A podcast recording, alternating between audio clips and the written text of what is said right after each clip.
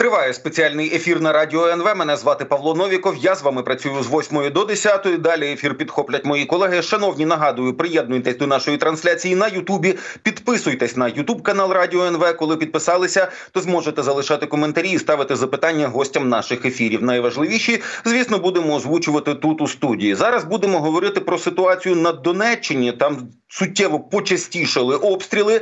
На зв'язку з нами зараз журналіст і головний редактор видання Остров Сергій Гармаш. Пане Сергію, вітаю в ефірі. Слава Україні!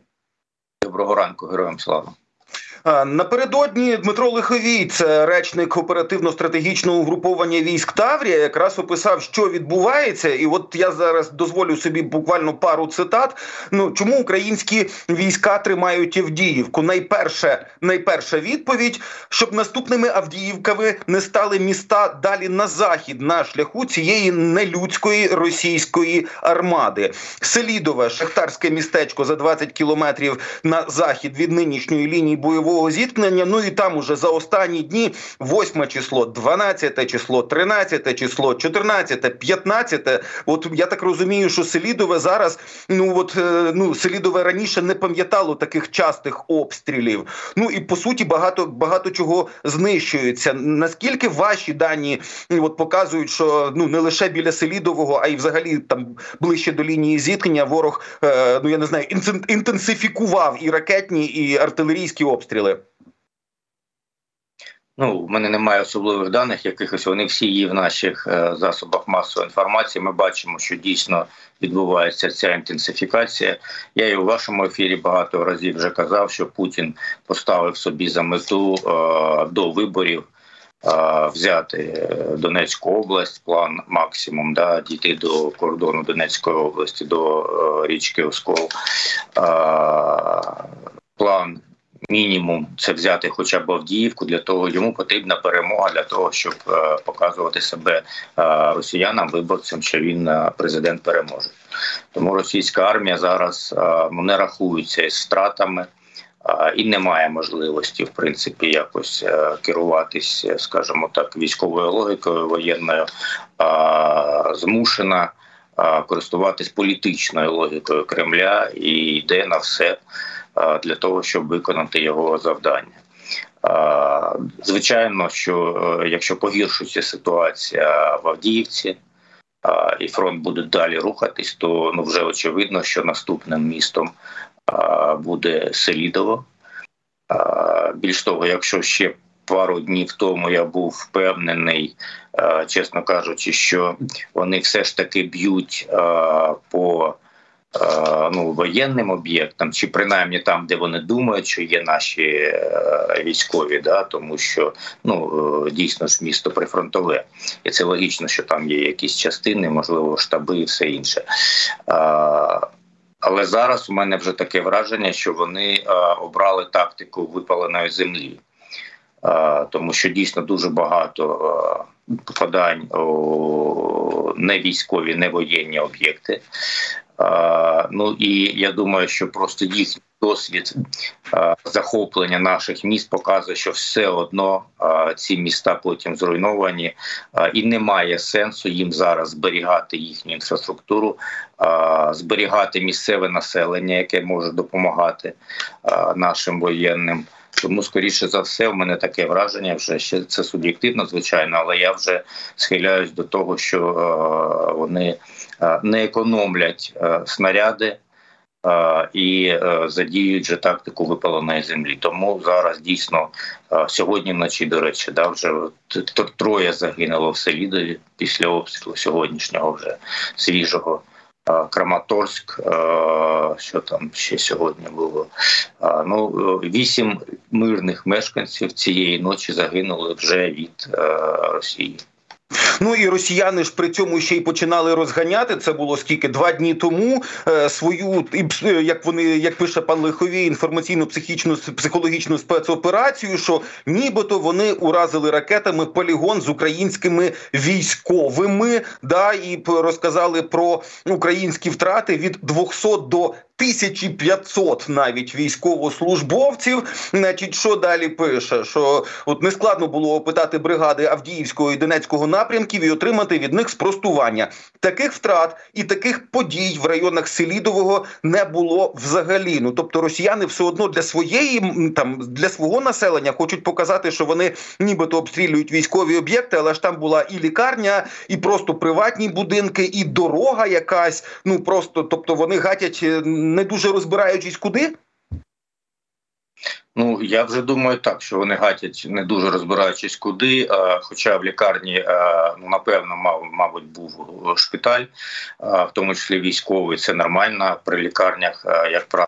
Раз їх і роблять, і це порушення, до речі, всіх міжнародних норм. Але скоріше за все, так вони вже просто я ще кажу раз, е, тактика випаленої землі, і звичайно, використання це для ну е, деморалізації, скажімо так, і наших е, воєнних, військових наших і е, місцевих мешканців, тобто мирного населення, і такі е, і ПСО, дійсно такі поширення таких чуток.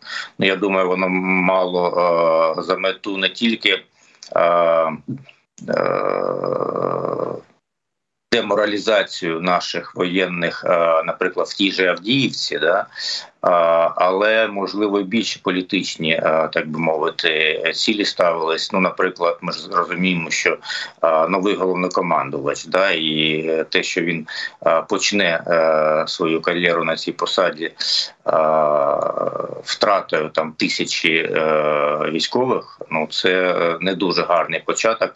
І звичайно, що вони взагалі намагаються використати цей інформаційний привід для дестабілізації ситуації внутрішньої в Україні. Да?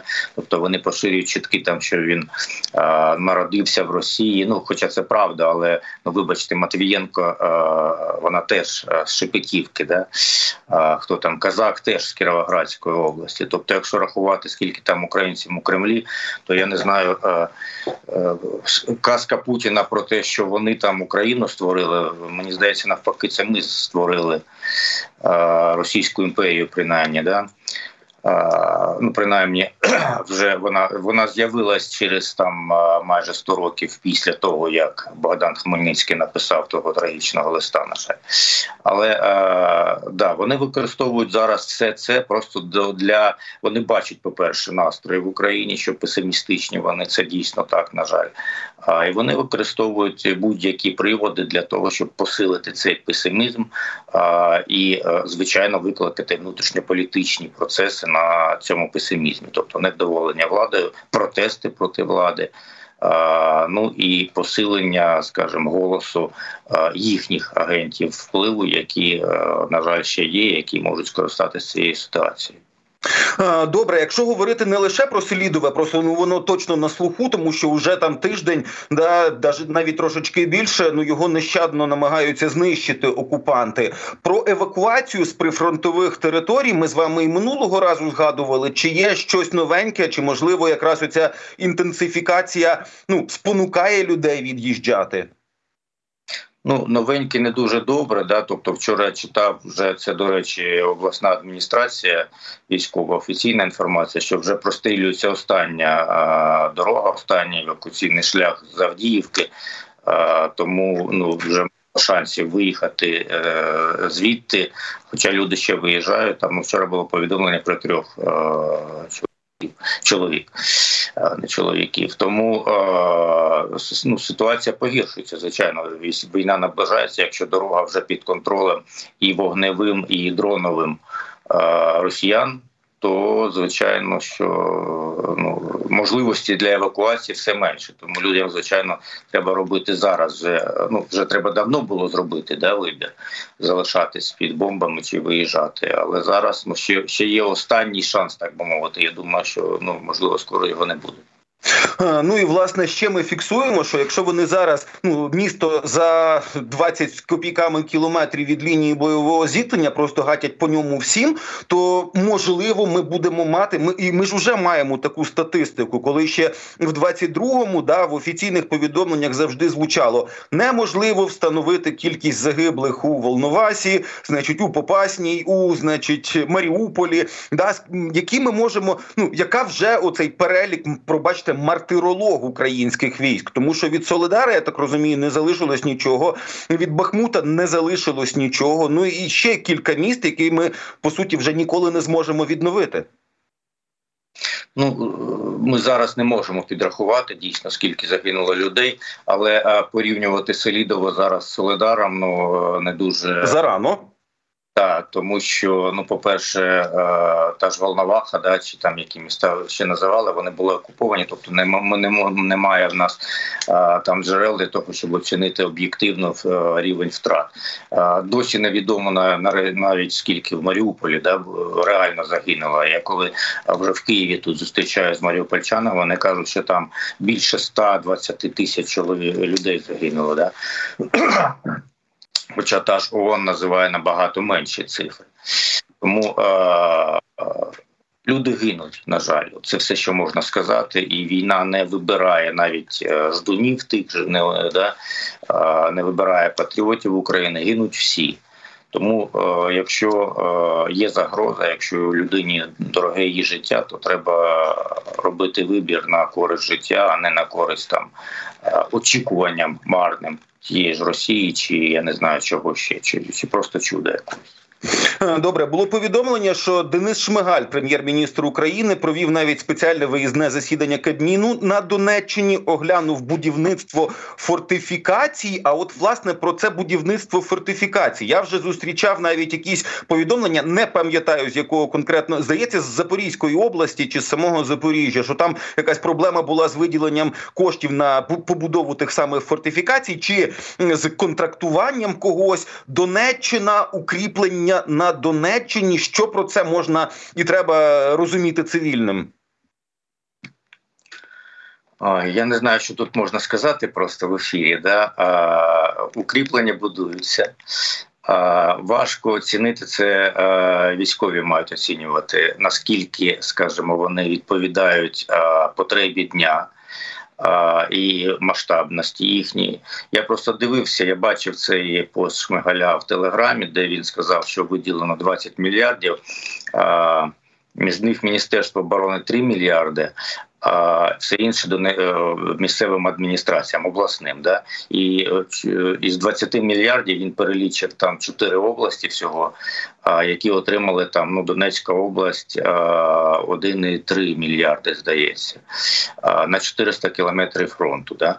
Ну мені здається, це недостатня цифра, і не зрозуміло, якщо на 4 області там близько 9 мільярдів разом з, з міністерством оборони, то куди пішли ще з 20 да, останні там ну більше 10 мільярдів. А якщо він знову ж таки Шмигаль сказав, що ще 10 мільярдів було виділено з з інших джерел, да, крім цих 20 а, з резервного фонду, то ну виникають питання.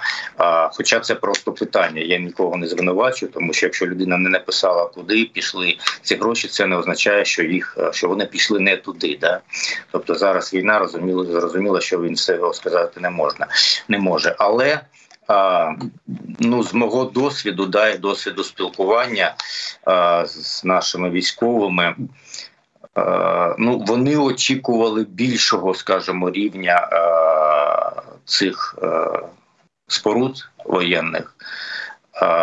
Вони очікували більшої підготовки Просто е, і звичайно добре, що зараз держава так серйозно взялась за це. Да, тільки в цьому році ці 20 мільярдів, там плюс 10-30 мільярдів виділені. Але до цього, ну от е, ми ж пам'ятаємо, що на ставці було піднято це питання лише в кінці листопада, да, і в грудні лише Кабмін виділив, е, здається, 800 чимось там мільйонів на ці споруди. Е, тому малувато, мені здається. Ну і знову ж таки, якщо порівнювати ті ж дані, які Шмигаль оприлюднив е, на Харківську область 3,9, тобто майже 4 мільярди, а на Донецьку чомусь 1,3, Хоча ми розуміємо, що так би мовити, основний е, удар зараз якраз на Донеччині.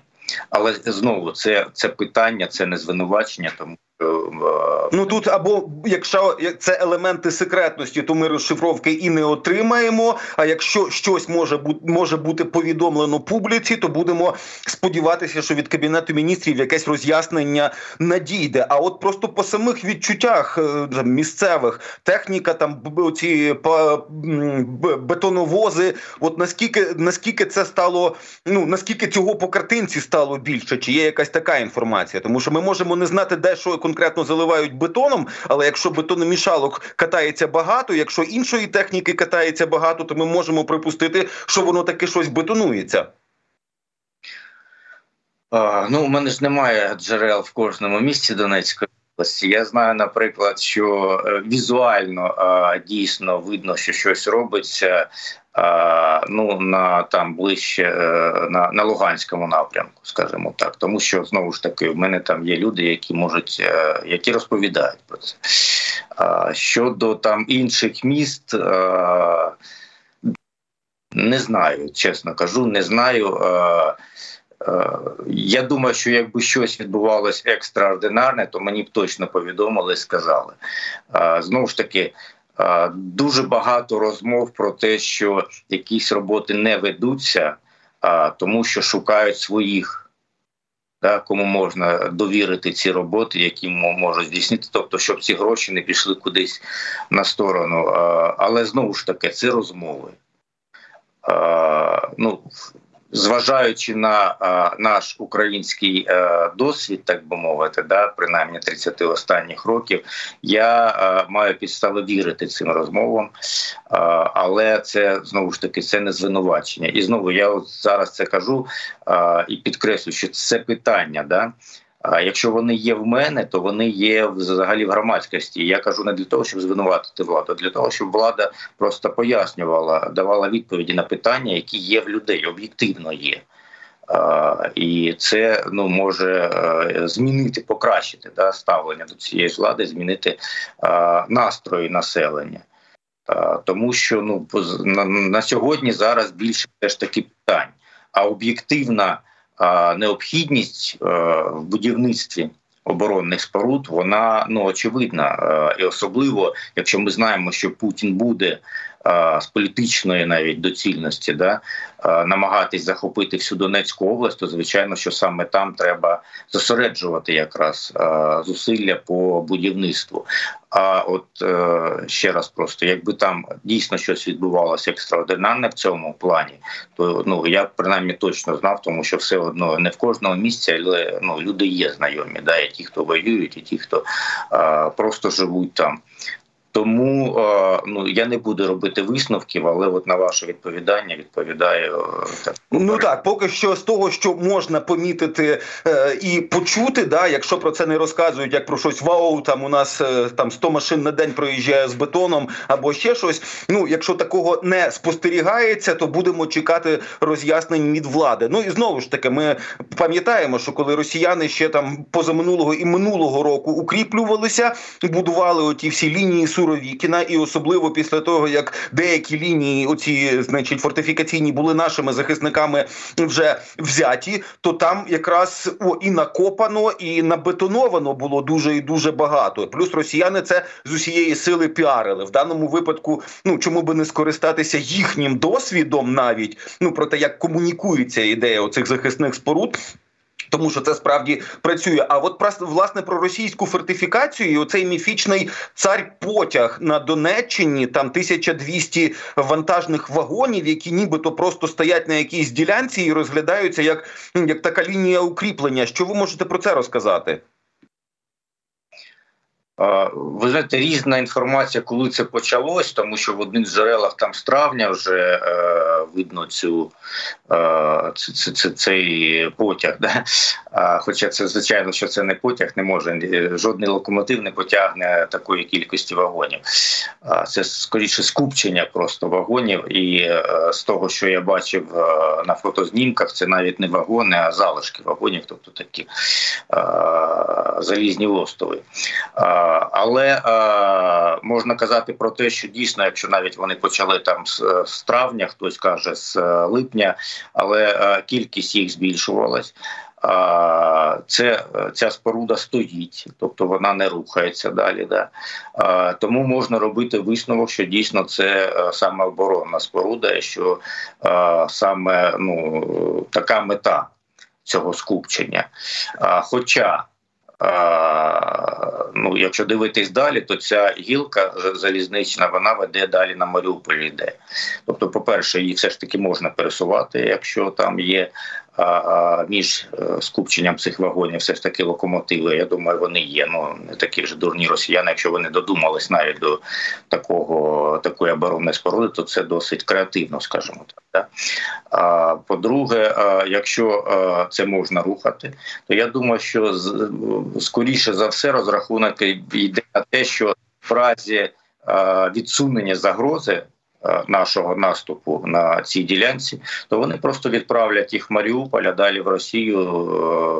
Е, ну тобто, цей цей потяг можна буде розтягнути локомотивами, а залізничну гілку вже далі використовувати. Зрозуміло. Дуже дякую, що підключилися. Дуже дякую вам за розмову. Журналісти, головний редактор видання Остров Сергій Гармаш був з нами, шановні. На зв'язку на цьому моя сьогоднішня частина спеціального ефіру добігає кінця, але я маю вам ще сказати про одну дуже важливу річ сьогодні і завтра радіо НВ проводить радіомарафон. Рак не можна поставити на паузу. Навіть під час війни українські лікарі продовжують рятувати життя дітей, які борються з цією хворобою. Але дітям і лікарям як ніколи потрібна ваша допомога. Їм потрібні ви. Давайте зберемо команду з тисячі нових супердрузів дітей. Оформіть підписку на щомісячну допомогу у 300 гривень або іншу комфортну для вас суму і допомагайте дітям лікуватися якісно. Усі підписки оформлені під час радіомарафону партнер акції Marketplace Allo подвоюватиме протягом перших трьох місяців.